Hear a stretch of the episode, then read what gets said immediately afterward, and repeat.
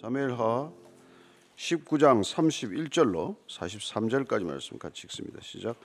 길라 사람 바르실레가 왕이 요단을 건너가게 하려고 로글림에서 내려와 함께 요단에 이르니 바르실레는 매우 늙어 나이가 80세라 그는 큰 부자이므로 왕이 마하나임에 머물 때 그가 왕을 공개하였더라. 왕이 바르실레에게 이르되 너는 나와 함께 건너가자. 예루살렘에서 내가 너를 공개하리라. 바르실레가 왕께 하려되 내 생명의 날이 얼마나 있사옵기에 어찌 왕과 함께 예루살렘으로 올라가리까? 내 나이가 이제 80세라 어떻게 좋고 흉한 것을 분간할 수 있사오며 음식의 맛을 알 수 있사오리까? 이 종이 어떻게 다시 노래하는 남자나 여인의 소리를 알아들을 수 있사오리까? 어찌하여 종이 내주 왕께 아직도 누를 끼치리까?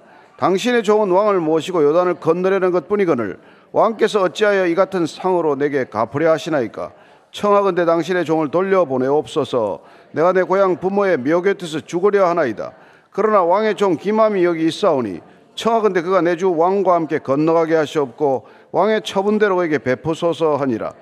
왕이 대답하되 김함이 나와 함께 건너가리니 나는 내가 좋아하는 대로 그에게 베풀겠고 또 내게 내게 구하는 것은 다 너를 위하여 시행하리라 하니라. 백성이 다 요단을 건너매 왕도 건너가서 왕이 바르실레에게 입을 맞추고 그에게 복을 비니 그가 자기 곳으로 돌아가니라. 왕이 길갈로 건너오고 김함도 함께 건너오니 온 유다 백성과 이스라엘 백성의 절반이라 왕과 함께 건너니라. 온 이스라엘 사람이 왕께 나와 왕께 아뢰되 우리 형제 유다 사람들이 어찌 왕을 도둑하여 왕과 왕의 집안과 왕을 따르는 모든 사람을 인도하여 요단을 건너가게 했나이까 하며 모든 유다 사람이 이스라엘 사람에게 대답하되 왕은 우리의 종친인 까닭이라. 너희가 어찌 이 일에 대하여 분내느냐? 우리가 왕의 것을 조금이라도 얻어 먹었느냐 왕께서 우리에게 선물로 주신 것이 있느냐 이스라엘 사람이 유다 사람에게 대답하여 이르되 우리는 왕에 대하여 열 몫을 가졌으니 다윗에게 대하여 너희보다 더욱 관계가 있거늘 너희가 어찌 우리를 멸시하여 우리 왕을 모시오는 일에 먼저 우리와 의논하지 아니하였느냐 하나 유다 사람의 말이 이스라엘 사람의 말보다 더 강경하였더라. 아멘. 예, 늘 어려울 때 친구가 정말 누구인지 드러나지 않습니까? 위기가 닥치면 그때 비로소 사람의 실제 모습들이 다 드러나는 것이죠. 그런 면에서 어떻게 보면 이 다윗이 겪은 내전을 통해서 누가 진실로 가까운 사람인가, 누가 사심이 없는 사람인가, 누가 사실 욕심에 가득한 사람인가 다 드러나는 어떤 그런 기회가 된 것이죠. 오늘 바르실레라는 사람이 등장합니다. 어쩌면 이 사람의 섬김을 통해서 다윗이 얼마나 큰 위로와 힘을 얻었는지 몰라요. 오늘 이 바르실레를 통해서 저와 여러분들이 어려운 시대를 살아갈 때 우리는 누군가에게 어떤 삶의 모습으로 살아야 하느냐 그런 걸 한번 생각해 보는 아침이 되기를 바랍니다. 31, 2, 3절 다시 읽습니다. 시작. 길라 사람 바르실레가 왕이 요단을 건너가게 하려고 로골림에서 내려와 함께 요단에 이르니 바르실레는 매우 늙어 나이가 80세라. 그는 큰 부자이므로 왕이 마하나임에 머물 때 그가 왕을 공개하였더라. 왕이 바르실레에게 이르되 너는 나와 함께 건너가자. 예루살렘에서 내가 너를 공개하리라. 우선 이 사람에 대한 여러 가지 몇 가지 정보가 나와 있죠. 길랏 사람으로 되어 있습니다. 길랏은 요단 동편 지역을 말하죠 그래서 왕이 요단 동편으로 건너갔을 때 다윗 왕을 그야말로 망명길에 오른 위기에 빠진 다윗을 사심 없이 공개했던 것을 알 수 있습니다. 17장에 보면은 그가 어떻게 섬겼는지 누구와 함께 섬겼는지가 나오는데 17장 27절부터 29절까지 읽어드리겠습니다. 다윗이 마하나임에 이르렀을 때 암몬 족속에게 속한 라빠 사람 나하세 아들 소비와 로데발 사람 암미엘의 아들 마길과 로골림 길르앗 사람 바르실레가 침상과 대야와 칠거릇과 밀과 보리와 밀고라 볶은 곡식과 콩과 팥과 볶은 녹두와 꿀과 버터와 양과 치즈를 가져다가 다윗과 그와 함께한 백성에게 먹게 하였으니 이는 그들 생각에 백성이 들에서 시장하고 고나고 목마르겠다 함이더라.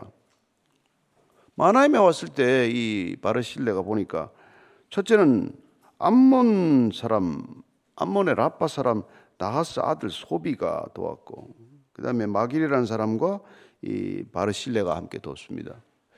외국인들이야 뭐 도와도 나중에 뭐 관계가 이렇게 뭐 특별히 나빠질 건 없을지 모르지만 이 바르실레 경우에는 자칫 잘못하면은 지금 마하나임 인근에 압살롬 부대가 개진이 되고 진을 치기 시작을 하고 해서 전쟁에 만약 패전하게 되면 이 도왔던 사실 때문에 큰 곤경을 맞게 되겠죠. 그렇다면 당연히 그런 어, 선뜻 나서서 다윗을 도와주기가 어, 굉장히 그 어려운 상황이에요. 사람이 이런 위기에 빠졌을 때 누가 손을 내민다는 게 쉬운 결정이 아닙니다. 특별히 다윗은 그 전에 보면은 사울 왕 때 망명길에 갔다가 놉 땅에 들어가서 제사장 아히멜렉의 도움을 받았다가 아히멜렉과 놉 땅 제사장 70여 명이 다 살육당하는 학살당하는 그런 경험들이 있는 사람들이에요. 자칫 잘못 적의 편에 섰다가 에, 자칫 이 왕의 뭐 이렇게 현직 왕에게 눈밖에 났다가 그야말로 일족이 멸문지화를 당하는 이런 어려움을 겪을 수 있단 말이에요. 근데 바르실레가 돕기로 결정을 합니다. 왜 그럴까요? 첫째는 그의 이름 덕분이에요. 이름의 뜻이 강철 심장이야. 그래서 아주 내가 보니까 담대한 결정을 한 거죠. 근데 여기 보면 큰 부자라고 나와 있잖아요. 원문은 보면 그냥 그냥 큰 사람, 큰 사람으로 되어 있어요. 근데 이제 공개했다라는 도왔다라는 글과 이렇게 합치면은 아, 재물이 많았구나. 또 17장에 보니까 뭐뭐로 도왔다 보니까 물질적인 도움을 준 것으로 봐서 크긴 큰 사람인데 단순히 영향력만 큰 사람이나 이런 에, 것이 아니라 에, 부도 많았던 것으로 이제 추정을 할 수 있겠죠. 그 가진 것으로 기꺼이 그걸 돕기 시작합니다. 두 번째 그에 관한 정보 나이 80이에요. 인생 살 만큼 살았던 나이고 이제 인생 각 마지막 길 준비하는 사람이에요. 뭐 굳이 위험을 자초할 일이 없다는 것입니다. 그냥 살다가 죽으면 돼요. 그런데 그는 다윗을 돕기로 결정을 한 것이죠. 자기의 이견은 하나도 도움이 될 일이 없어요. 어찌 될 판도 모르는데. 그리고 뭐 인생을 한번 던져서 무슨 뭐 이쪽이든지 저쪽이든지 한번 서서 내가 되든 안 되든 한번 인생을 걸고 성공해 보겠다는 그런 야망을 가질 나이거나 그런 게 아니잖아요. 그런데 그렇게 도왔다는 거예요. 참 굉장히 그 대단한 사람입니다. 그래서 이제 이게 압살롬이 죽고 난이다 수습이 되자 이 다윗이 그 은혜를 잊지 않습니다. 그 어려울 때 바르실레가 나를 도왔던 것을 기억하고 또 바르실레가 그냥 갈 때 요단강까지 따라 나와서 배웅을 해요. 그러지 말고 나하고 그냥 예루살렘 왕궁에 가서 같이 사십시다. 그런 초청을 한 것이죠. 다윗으로는 얼마나 감사한 그런 잊지 못할 이렇게 은혜겠어요. 그래서 그걸 갚겠다는 겁니다. 또 갚겠다는 것도 또 대단해요. 뭐 사람들이 이게 어려울 때는 뭐 이렇게 도움이 절실하다가도 또 형편이 달라지고 나면 언제 도움을 받았나 다 잊어버리는 거거든요. 또 뭐 한두 사람 도운 것도 아니고. 근데 다윗이 이 사람이 도왔던 사실을 잊지 않고 내가 나를 공개했으니까 내가 너를 이번에는 공개할 차례다. 나하고 예루살렘으로 가자. 예, 그렇게 초청하는 아름다운 모습을 보게 됩니다. 근데 이 바르실레가 어떻게 응답을 할까요? 34절 35절입니다. 시작. 바르실레가 왕께 아뢰되 내 생명의 날이 얼마나 있사옵기에 어찌 왕과 함께 예루살렘으로 올라가리까? 내 나이가 이제 80세라 어떻게 좋고 흉한 것을 분간할 수 있사오며 음식의 맛을 알 수 있사오리까? 이 종이 어떻게 다시 노래하는 남자라 여인의 소리를 알아들을 수 있사오리까? 어찌하여 종이 내 주 왕께 아직도 누를 끼치리까? 80세 뭐 노인치고는 대답이 아주 그냥 대단하죠. 제가 얼마나 살겠다고 예루살렘 가겠습니까? 왕의 참 초대는 너무나 감사한 초대지만은 저는 지금 예루살렘으로 갈 이제 나이가 아닙니다. 여러분 이게 나이 든다고 다 이런 대답을 하는 게 아니잖아요. 예, 나이 들수록 더 욕심을 부리고 초함을 드러내는 사람이 많단 말이에요. 이 사람은 가진 것도 많은데 또한 지혜롭기도 해서 아, 내가 왕이 초청한다고 덥석 그 초청을 받아서는 안 된다는 것까지 아직 분별하는 것을 봅니다. 그 나이 80이 되면 좋고 흉한 건 뭐 이렇게 예, 이런 거 판단할 수 없습니다. 선악관이 왜요? 뭐 점점 나이 들수록 더 판단이 이렇게 날카로워지는 분도 있죠. 근데 자기는 무디어서 이제 그런 거못 한다는 거예요. 음식 맛도 분간이 잘 안 되고 노래를 불러봐야 노래도 잘 못 알아듣는다. 그러니 제가 가서 왕 곁에서 어떻게 누를 끼치겠습니까? 나 같은 사람 옆에 있으면 왕에게 도움이 되는 게 아니라 왕에게 어려움을 주는 사람이 됩니다. 아, 이런 얘기를 하는 거예요. 아이고, 뭐, 짖게 많으면 그런 소리 할 수 있겠죠. 뭐, 그럴 일이 아니고, 예. 이런 게 별로 감동이 없는 모양이네요, 여러분들은. 이런 대답 한마디 한마디를 우리가 기억하고 있어요. 살아가면서 무슨, 무슨 일을 만나면 우리도 말을 잘 꺼낼 거 아닙니까? 예. 제가 여러분, 뭐 자꾸 초대를 하면 제가 그 자리에 가서 누구를 끼치면 어떡하겠습니까? 저 같은 사람이 갈 자리가 아니지 않습니까? 이렇게 고사할 수 있어야 된다 말이에요. 오라 그런다고 덥석덥석 다 받아서 갈 일이 아니고 내가 가 있어야 될 자리, 가서 안 될 자리, 사양해도 될 자리 이런 걸 참 분간하기가 어렵, 어렵지 않습니까? 아니 뭐 제가 이런 말을 한다고 저는 또 잘한다는 얘기가 아니고 이게 죽는 날까지 어려운 문제더라고요. 예. 내가 정말 가야 될 자리, 안 가야 될 자리, 초청을 초대를 받을 때 또 이렇게 해야 될지 뭐 어찌해야 될지 이런 게 참 쉽지 않은 판단들이에요. 안 가다가 욕을 먹을 수도 있고 가서 눈치 없다고 또 핀잔을 들을 수도 있고 이런 거니까요. 그래서 이 자기는 이게 아직도 누를 끼친다. 내가 도왔다라는 생각이 없어요. 돕고도 도왔다는 생각이 없단 말이에요. 내가 할 만큼 했기 때문에 당연히 나를 불러주시는군요. 이런 게 아니란 말이에요. 내가 가봐야 당신한테 더 이상 도움이 안 된다. 누를 끼친다. 그래서 예수님께서도 그 무익한 종의 비유를 들어서 너희들 그렇게 섬기고서 뭐 내가 섬겼다 이런 소리 하지 말아라. 예. 실컷 섬기고 나서도 주인이 칭찬하기를 기대하느냐? 아니 할 바를 다 했는데 무슨 칭찬을 기대하느냐? 내가 할 도리를 다 한 것으로 족하게 여기고 예. 누가복음 17장 10절 한번 읽어보십시다. 시작. 이와 같이 너희도 명령받은 것을 다 행한 후에 이르기를 우리는 무익한 종이라 우리가 하여야 할 일을 한 것뿐이라 할지니라. 이게 여러분 우리가 그리스도인들의 삶의 태도여야 한다 이 말 아닙니까? 예수님께서 지금 우리에게 가르쳐 주시는 말씀이 너희들 뭐 교회를 섬겼네, 내가 어디를 섬겼네. 그런 소리 하지 말아라. 예. 너희들이 할 바를 마땅히 다 했으면 실컷 섬겨도 칭찬은 그냥 뭐 아무 소리를 못 듣다가 하더라도 예. 그냥 명령 받은 걸 다 행했으면 그만이지 뭐 그걸 가지고 예. 생색을 내고 칭찬 받기를 원하고 그러냐. 그냥 너 무익한 종이라고 생각을 하라는 것이죠. 무익한 종이라는 생각이 아니라 늘 우리는 너무 유익하다고 생각을 하니까 섭섭한 게 있단 말이에요.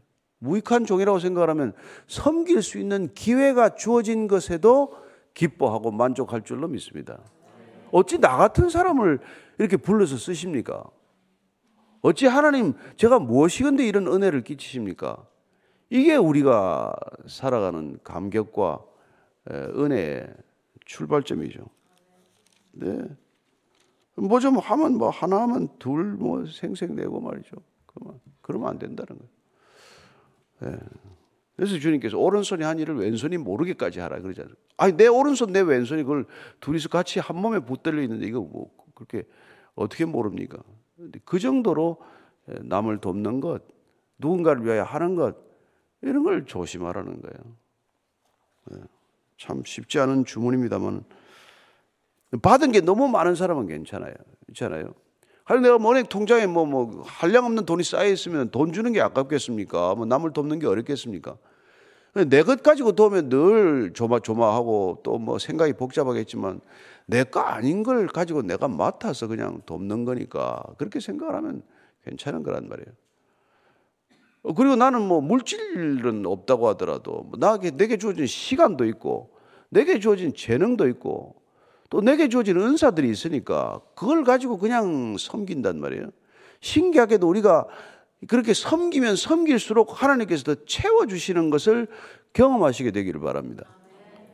그럼 내 거 아니라고 자꾸 베풀고 베풀고 베풀면 하나님께서 늘 그렇게 풍성하게 채워주시는 거란 말이에요. 아, 그래서 보니까 하나님의 은혜란 나를 거쳐서 지나가는 거구나.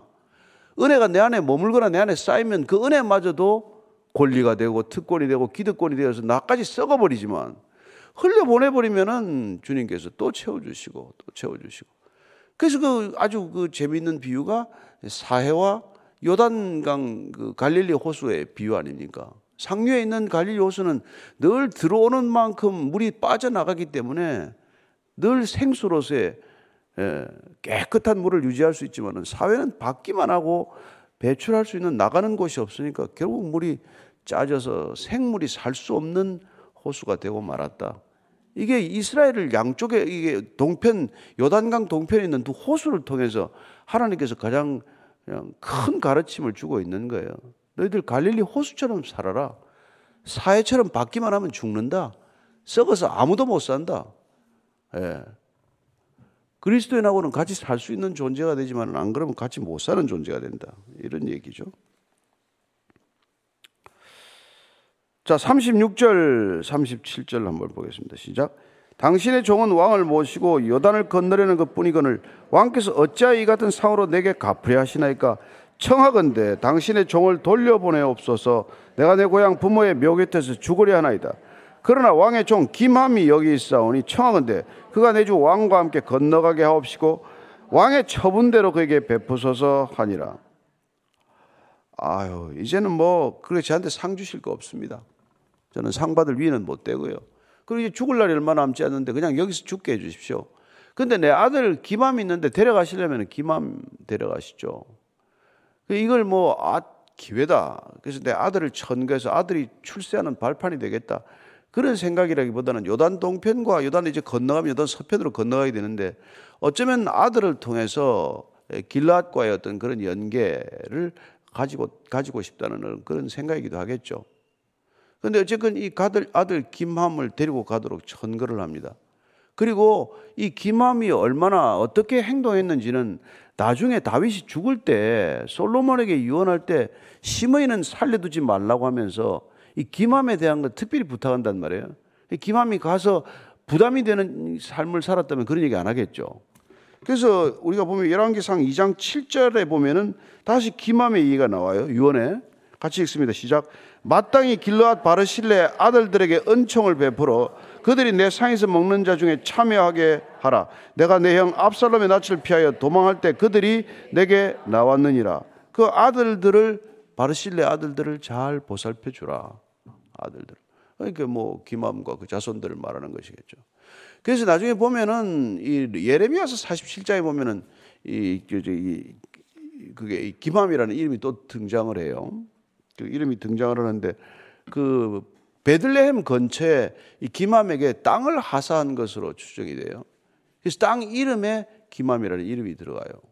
이름을 주고는 뭐 그렇게 우리가 세종로 이렇게 이름 붙이듯이 그렇게 이름이 들어가는 그런 땅을 하사한 걸로 추정이 됩니다. 그래서 어, 아버지의 섬김 그렇게 대가를 바라지 않는 섬김 예, 끊임없이 베푸는 섬김의 삶이 그 자녀들에게도 선한 어떤 그런 열매를 맺게 했다라고 볼 수가 있겠죠. 그래서 우리가 그리스도인으로 살아가면서 우리가 뭘 가졌는지 각자에게 가진 것들로 충분히 누군가를 섬길 수 있는 삶이 되기를 축복합니다. 서로에 그렇게 섬길 때 하나님께서 채워주시는 걸 경험하라는 것이죠. 내가 뭘 베풀었다고 그 사람으로부터 돌려받으면 그건 섬김이 아니라 그건 거래가 된단 말이에요. 근데 섬기고 잊어버리면 정말 왼손이 모르게 섬기면 하나님께서 채워주시고 하나님께서 베풀어 주시고 이걸 계속 여러분 반복하다 보면은 이게 점점 하나님과의 관계가 가까워지는 것을 또 경험하게 된단 말이죠. 그 사람을 섬김으로써 하나님을 더욱더 알아가는 기회가 될 줄로 믿으십시오. 안 섬기면 그런 기회가 안 와요. 섬기면 섬길수록 하나님과 더 가까워지는 아주 신비한 경험을 하게 될 줄로 믿습니다. 어떻게 하나님을 만납니까? 사람을 섬겨 보십시오. 하나님이 더욱 가까이 다가오실 것입니다. 그래서 주님께서 야 냉수한 것 저 애들에게 떠다 줘라. 갇혀 있는 사람한테 한번 돌아봐라. 예, 그게 나한테 섬기는 거다. 그런 말씀을 해주시는 거죠. 그러니까 우리가 사람을 섬기는 것이지만은 주를 섬기듯 섬기라고 말하는 것이고 예, 모든 일을 할 때 죽게 하듯 하라 그런 얘기를 하지 않습니까?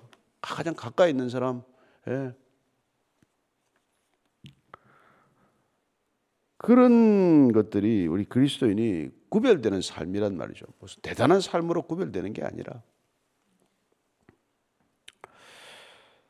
자, 그렇게 이제 베푸소서.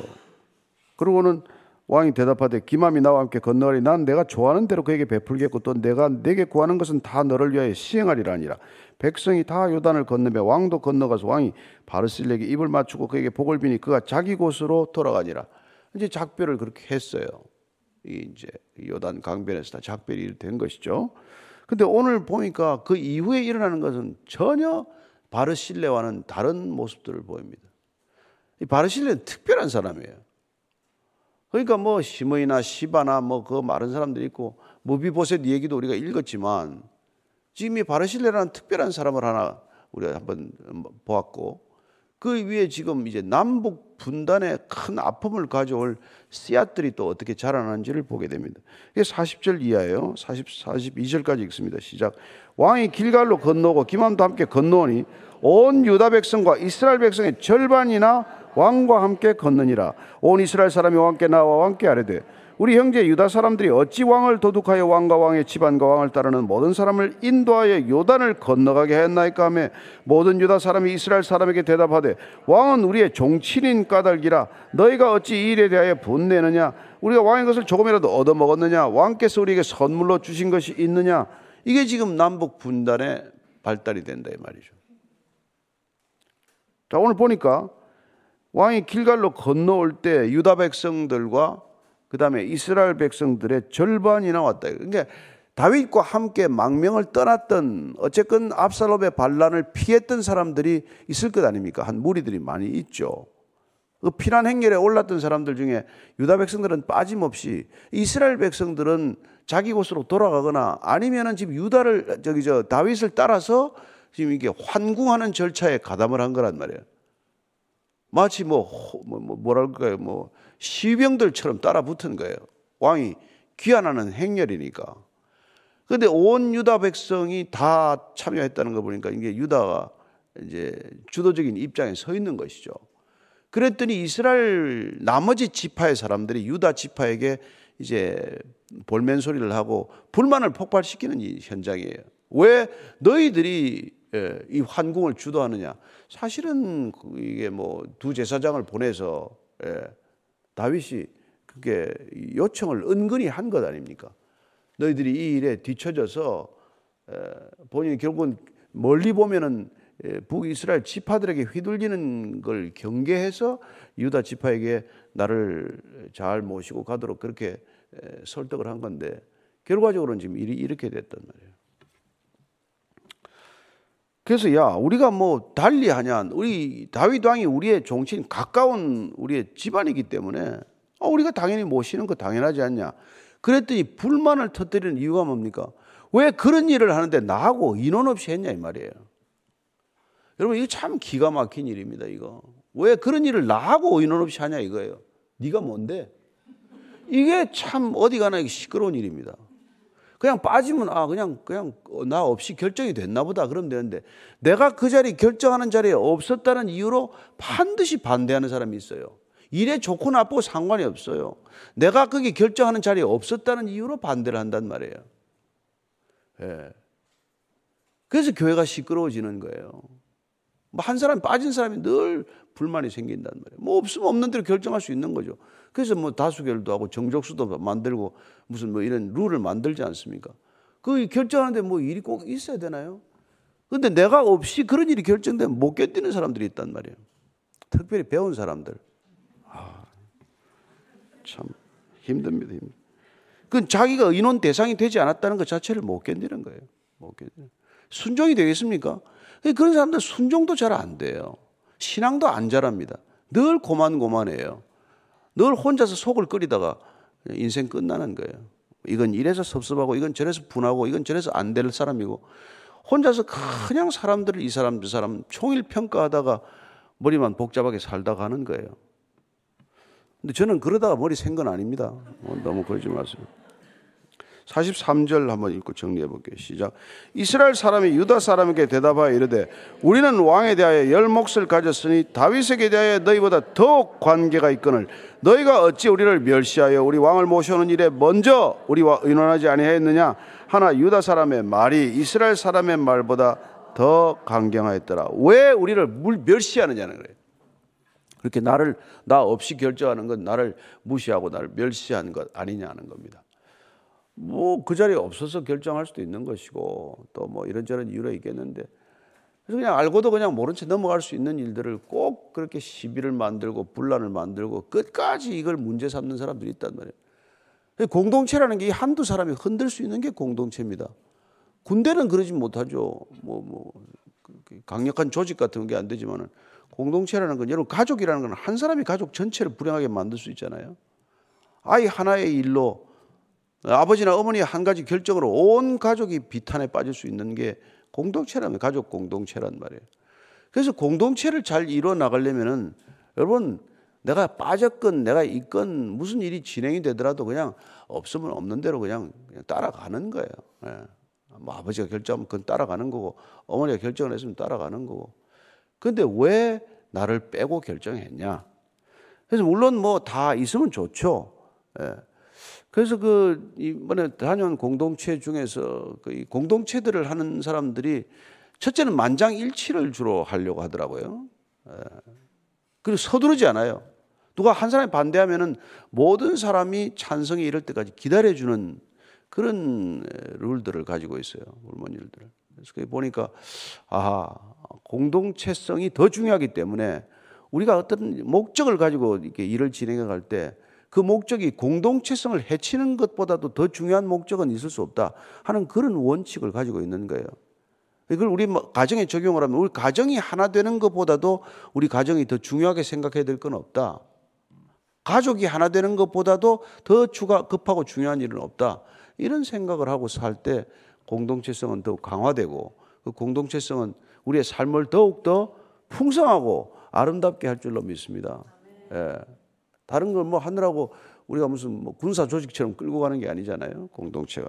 그래서 오늘 보니까 멸시하여 그래서 뭐 요새 같으면 이게 뭐 그 다윗 뭐 왕 귀국 환영 위원회 뭐 이런 걸 만들어서 쭉 뭐 이렇게 뭐, 뭐 위원장, 뭐 부위원장 한 40명 쓰고 뭐 실행위원 또한 60명 쓰고 이런 조직을 만들겠지만 그 당시에 이런 일들이 아니니까 이제 이런 시끄러운 잡음이 난단 말이에요.